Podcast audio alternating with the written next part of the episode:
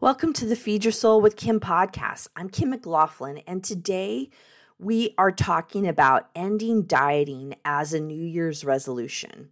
Really, dieting comes up so much this time of year, and I want to have a deep dive into why we've bought into this idea of dieting and thinking that it's a good idea during the new year. We're going to talk about how you've really been sold to by the multi billion dollar diet industry. And we're going to get a different plan together about how you can start this new year in a different way without having to diet. Let's get started.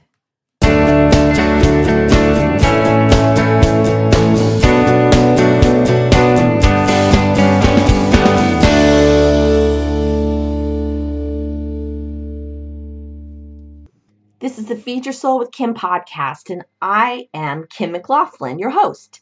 I am a psychotherapist, blogger, best-selling author, podcaster, mom, and recovering dieter.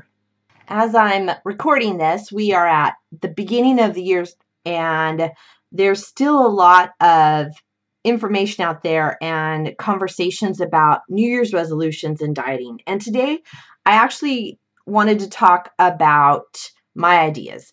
I think dieting is a horrible New Year's resolution. And I know that flies kind of in the face of all of the things that you hear this time of year, but just hear me out. We got a half hour. Let's just kind of give it a chance for you to hear another way of looking at dieting. We've been talking over these past episodes. We're at episode 35 right now. So 34 and 33, we talked about ending the year in a different way and how to end that decade in a different way, as well as how to move into a new year without having any resolutions. What I wanted to focus on today is just the whole idea of having dieting as a new year's resolution because that's what we tend to do is have dieting as a new year's resolution so we've talked about resolutions in other podcasts. We've also talked about dieting in other podcasts. But since it's the beginning of the year i wanted to talk about that combination. Really at this time of year there actually is really a call for us to diet and we're drawn into dieting and i think of it like a, a big phenomenon. So i looked up on the internet um, how many people are looking for new year's resolutions. And i found that 1.8 billion people were looking for new year's resolutions. And hint hint there was the top two were ones we're going to talk about today is the top two resolutions were exercising more and losing weight. And i'm going to i'm going to put those two together with exercising and losing weight because i think that we have overly connected dieting with exercise and i plan on future podcasts to talk about how to really release the idea of dieting and exercise together but those were the top two resolutions that people are looking at. And and if you notice what people are talking about on the internet, on Facebook, on Instagram is dieting and exercise and what they're going to do differently this year. As I've talked before, the um I noticed in the gym in January, oh my gosh, it's like it's wall to wall people. It's packed. And it's packed until the uh, mid end of February, definitely March, it, it really clears out. And it used to be a long time ago where I wouldn't go to the gym at mu- much at the beginning of the year because I knew there'd just be so many people, or I'd change my schedule so that I wasn't there at the time that all the people were coming because of their New Year's resolutions. Um, they really took up all the space and and I knew that they wouldn't be there very long so it felt frustrating to me that they were there, but that I knew that they weren't going to last. And that partly made me feel sad because I knew they weren't going to stick around and weren't going to get all the benefits of of really embracing that movement.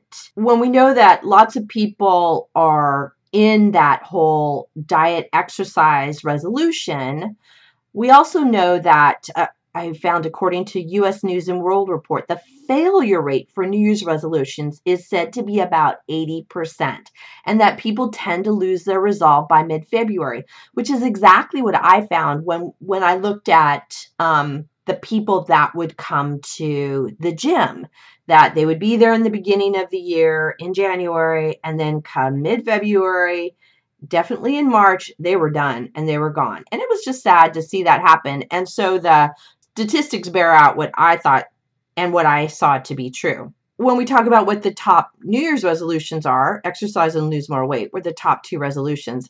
Hmm, I wonder what the top failed New Year's resolutions are and they fit right in. The top two failed resolutions are lose weight and getting fit are the number one top commonly broken resolutions. So, as much as we want these resolutions to work, they don't. And I think first we should go into why don't they work. I've talked about this a little bit before in the other podcast, but I think it deserves another mention here is why don't resolutions work?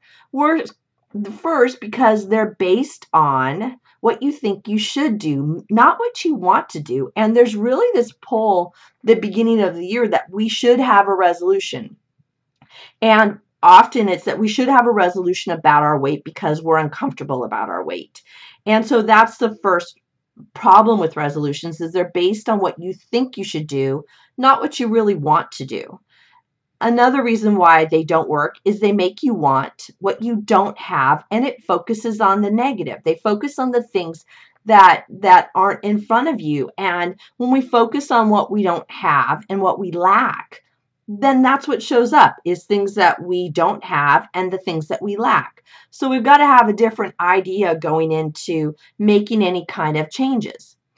Another problem is New Year's resolutions are poorly worded and unattainable. They're often goals that are um, the poorly worded. I want to lose weight. Well, I don't even know what that means. Or I want to lose 10 pounds in five five days. I actually saw somebody post on Facebook said, "How many people?" Um, how many people want to lose 10 pounds? And she was saying, How many people want to lose 10 pounds in one month?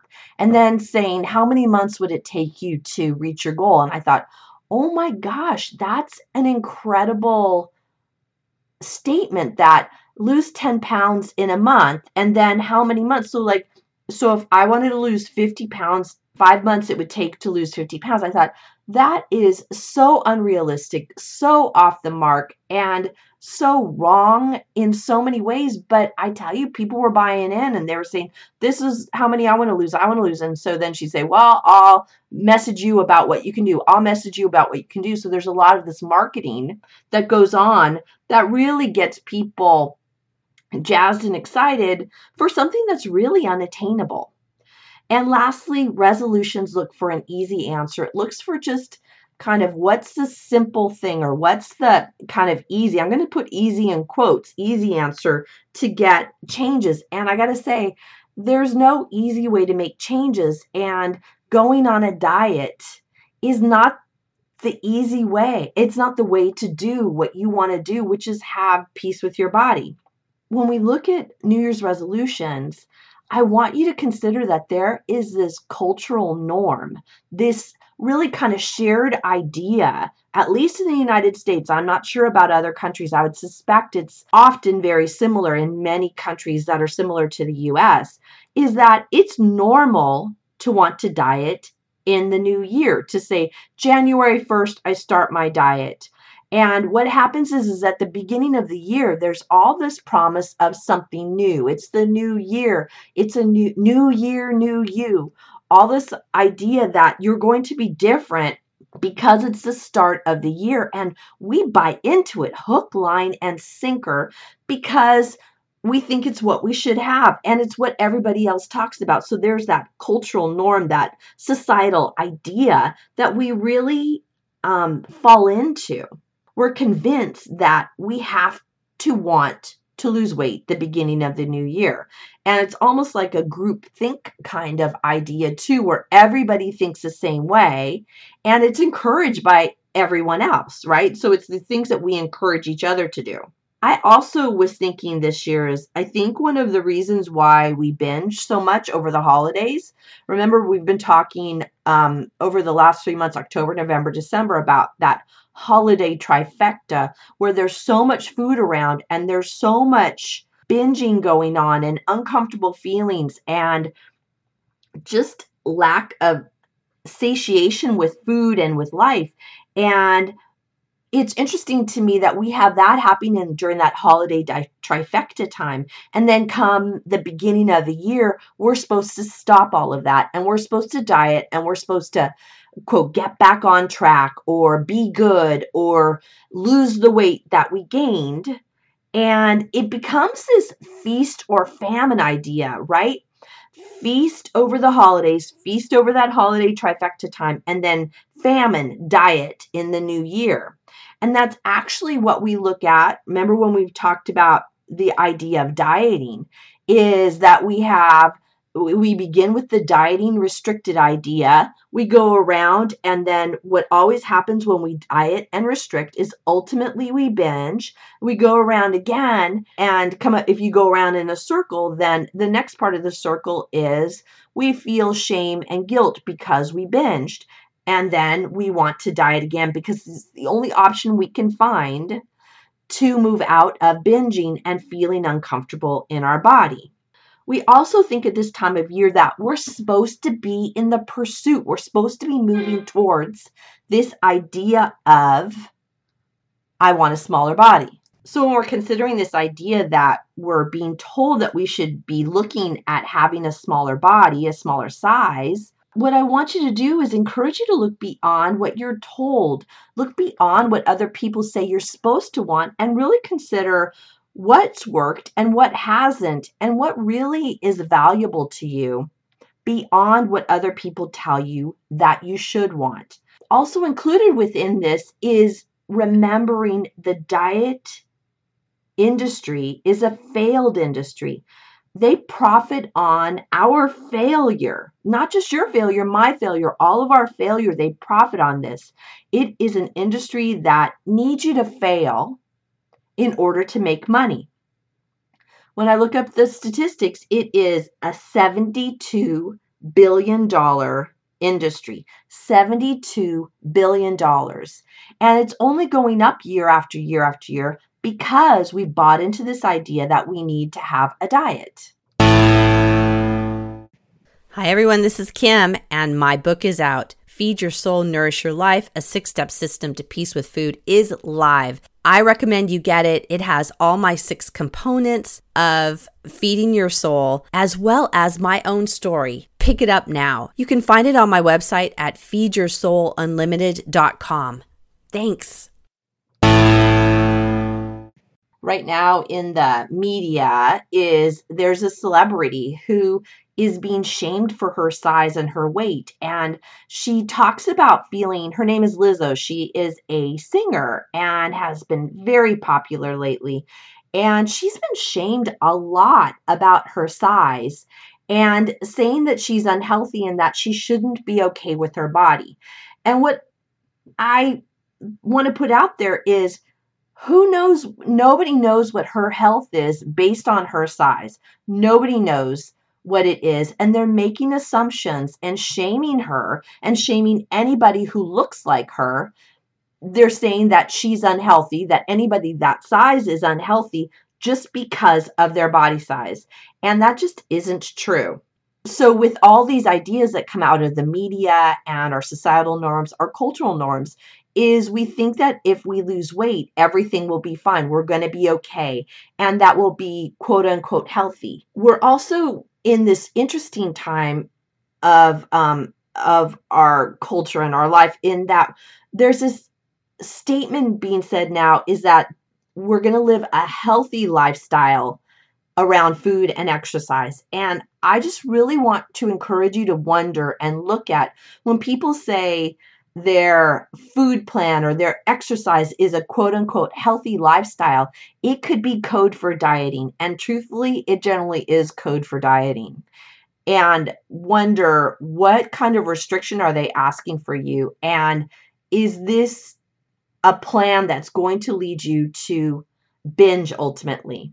We know I've heard statistics that 80 to 95% of diets fail in the first two to five years with the person. What happens is, is in so 80 to 90% of diets fail, and then two to five years post ending the diet, they gain back the weight. The person gains back the weight and then some. And we're told then that if we do gain the weight back, which I have fallen in that trap too, just like many of you probably have too, is that we then think we're a bad dieter, we're a bad person, that we've done it wrong, and that it's our fault. But really, the dieting is what's bad for you. The dieting is what makes you gain weight. And dieting is associated with suffering and deprivation and um, these really horrible, shameful feelings within ourselves. So, this is all the things that are wrong. And, and I don't want to um, kind of belabor the point, but what I encourage you to do is think about what you can do instead of just falling into this trap of what we've always known to be true and consider how you're being sold to and how it has affected your decisions because we're being sold to all the time. And are you being sold to by the diet industry? Are you being sold to by the food industry, by the clothing industry, by the health industry? And notice if you're wanting to do a certain program or a way um, a style of eating or exercise or whatever it might be that consider if you're being sold to in the process and how does that feel for you? If you're being sold to by these industries what does that maybe mean for you? I think when you you can know when you're being sold to when you know it's a diet based on how you ultimately feel. So here are some things. If you are, um, some of the ways you might know if you're being sold to and if this product program isn't working is because you feel upset about your weight and you're blaming yourself. If you're feeling unworthy and unlovable because of, of how you look and your size. If you feel sad about yourself and think that maybe you're a horrible person or you're not going to um, be loved because of your size and your weight. Or you might feel isolated and that nobody else understands you and everybody else is okay, but you're the only one that has the problem. When those feelings come up, those can be the feelings that are the um, the result of that diet industry, that industry that's trying to sell to you, and just start noticing how does that for you? And is this something you want to keep moving forward? What I want to wonder with you is to stop having that New Year's resolution and not having that diet weight loss New Year's resolution and just start being okay with yourself and being okay with who you are right here, right now, in this wonderful body that you already have. Food is important to us, you guys. Food is important. Food is fuel. It's how it gives us the energy to do the things we want to do. Food is comfort. It feels good. It tastes good. It makes us feel good. It's um, associated with lots of memories that feel good to us. And that's an important part of what goes on with food. Food is also a form of celebration and how we um, kind of acknowledge certain events and certain times of year and it's an important part of of food and we can't discount that food is part of all those areas of fuel comfort celebration because we have to eat. It's a physical requirement that we have to eat or we're just not going to be around. That's just not the healthy thing to do. I think you can hear how passionate i feel about this and instead of dieting this started this year and instead of having that new year's resolution I know you're wondering, what should I do? What could I do instead? And there is a plan. There's a different way to do it because it feels good to know what direction you're going in and to get off that kind of a hamster wheel, that kind of um, circular motion of going round and around, doing the same thing over and over again, expecting a different result. But we got to have a little bit of something to do, a little bit of a direction. It might not feel um, totally comfortable because you're really going against the grain and what other people think. And it might be something that you might keep to yourself or you might um, share with people who are of the same mindset or willing to look at the same mindset as you. You can share this podcast with other people that you think would be um, encouraging and might also have similar ideas to you and start talking about it together. You could join uh, my Facebook group, the Feed Your Soul community, where we talk about releasing the diet mindset, moving into feeling empowered around our body and empowered and loving about ourselves without having to diet and over exercise. So, here's some ideas for a different plan. First, listen to your body's needs. What is it your body wants? This is a lot of what we talk about in um, intuitive eating, which is what I talk a lot about in terms of how are we going to use food in a different way or, or or look at food in a different way and listen to what your body's needing from you. What is it asking for? Is it maybe asking for um, sleep? Is it time to sleep or is it time to take a walk get some movement in? Is it time to have conversations and get some um, kind of camaraderie going on? But really listening to what your body needs in order to then give and then give it what it needs. What it's telling you what that intuitive knowing is about your body's needs is really important and then follow through and do that. Next part of the plan is listen to your body's physical hunger. I have talked before about the different kinds of hungers and today really it's more about the physical hunger and what is that physical hunger saying to you um, what does it feel like to be hungry? I know a lot of people that I work with talk about not having that physical sensation of hunger. They don't know what it feels like to be hungry. And maybe that's something that's happening for you is what is that physical sense of hunger? For me, the physical sense of hunger is um, my stomach starts to grumble.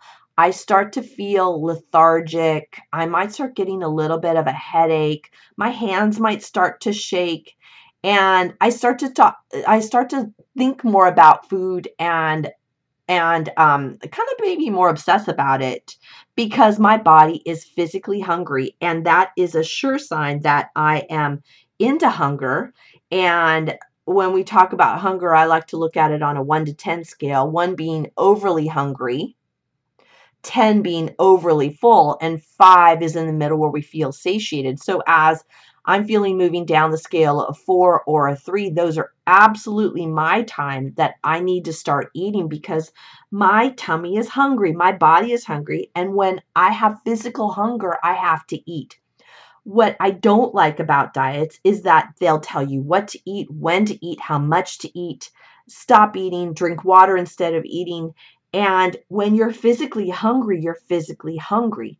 Eat some food.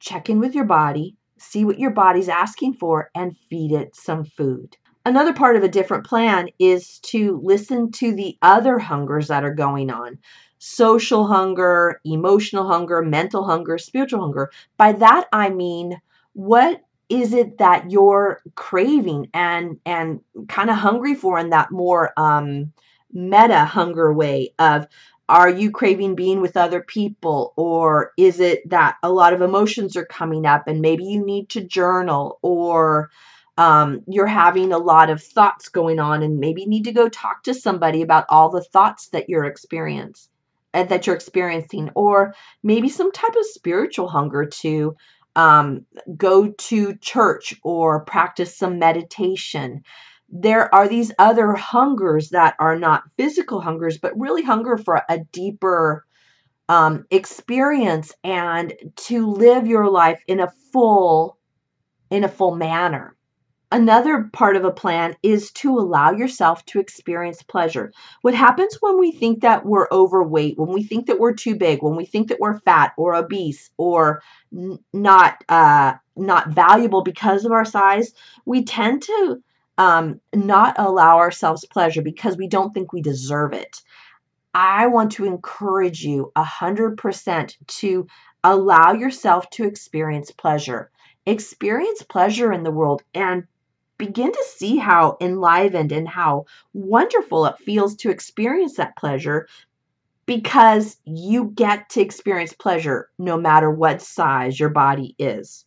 Last, another way to have a different plan is to know your worth, to know you're worthy, that you are worthy of good food, of moving in a way that fits for you, of wearing clothes that feel wonderful on your body, having friends that celebrate you, and to say no when people are um, dieting, talking about dieting, when they're talking about over exercising, and you get to say no to that. I'm not in the diet culture. I don't want to be a part of a diet. I don't want to be part of restricting. I eat what foods I like, and really know that you're worthy of being in this really supportive way in the world that doesn't doesn't demand that you hate your body, that you need to diet, and that you need to look a different way. All these things are extremely doable and it takes time. It's not going to be a quick fix to have all of these things. These these um, feelings these ways of being are often really really um, ingrained in us and it takes time it takes time to make these changes that I've just been talking about. But the different plan is so worth it to feel enlivened, to feel a part of this world in a different way and feel really good in your body and good with with food and good with your life that is the end result it's i wrote down in my little notes i said it it it will feel uncomfortable at the start but there is light. There's light at the end because you're going to start feeling good slowly but surely. I like to always talk about having doables and i think i just gave you a whole bunch of them in that different plan um, the any of the areas in that plan i just talked about about listening to your body's needs listening to your body's hunger listening to the other hungers social, emotional, mental, spiritual, allowing yourself to experience pleasure, and knowing you're worthy. Doing any of these this next week would be super positive, moving you forward out of that diet mentality and into a life that feels wonderful. I encourage you to keep listening to this podcast. We're going to talk about this more and more. We're going to talk about how to engage in life in a totally positive direction and help you feel great about who you are and where you're going. This is Kim McLaughlin. This is the Feed Your Soul with Kim podcast. I look forward to talking to you next week about some new and exciting information. Bye, everyone. Thank you for joining us on the Feed Your Soul with Kim podcast. We come to you every Monday with fresh new ideas to help you end emotional eating and put food in its proper place as nourishment. Please be sure to subscribe to this podcast and review it and let us know what you think. Thank you for joining us.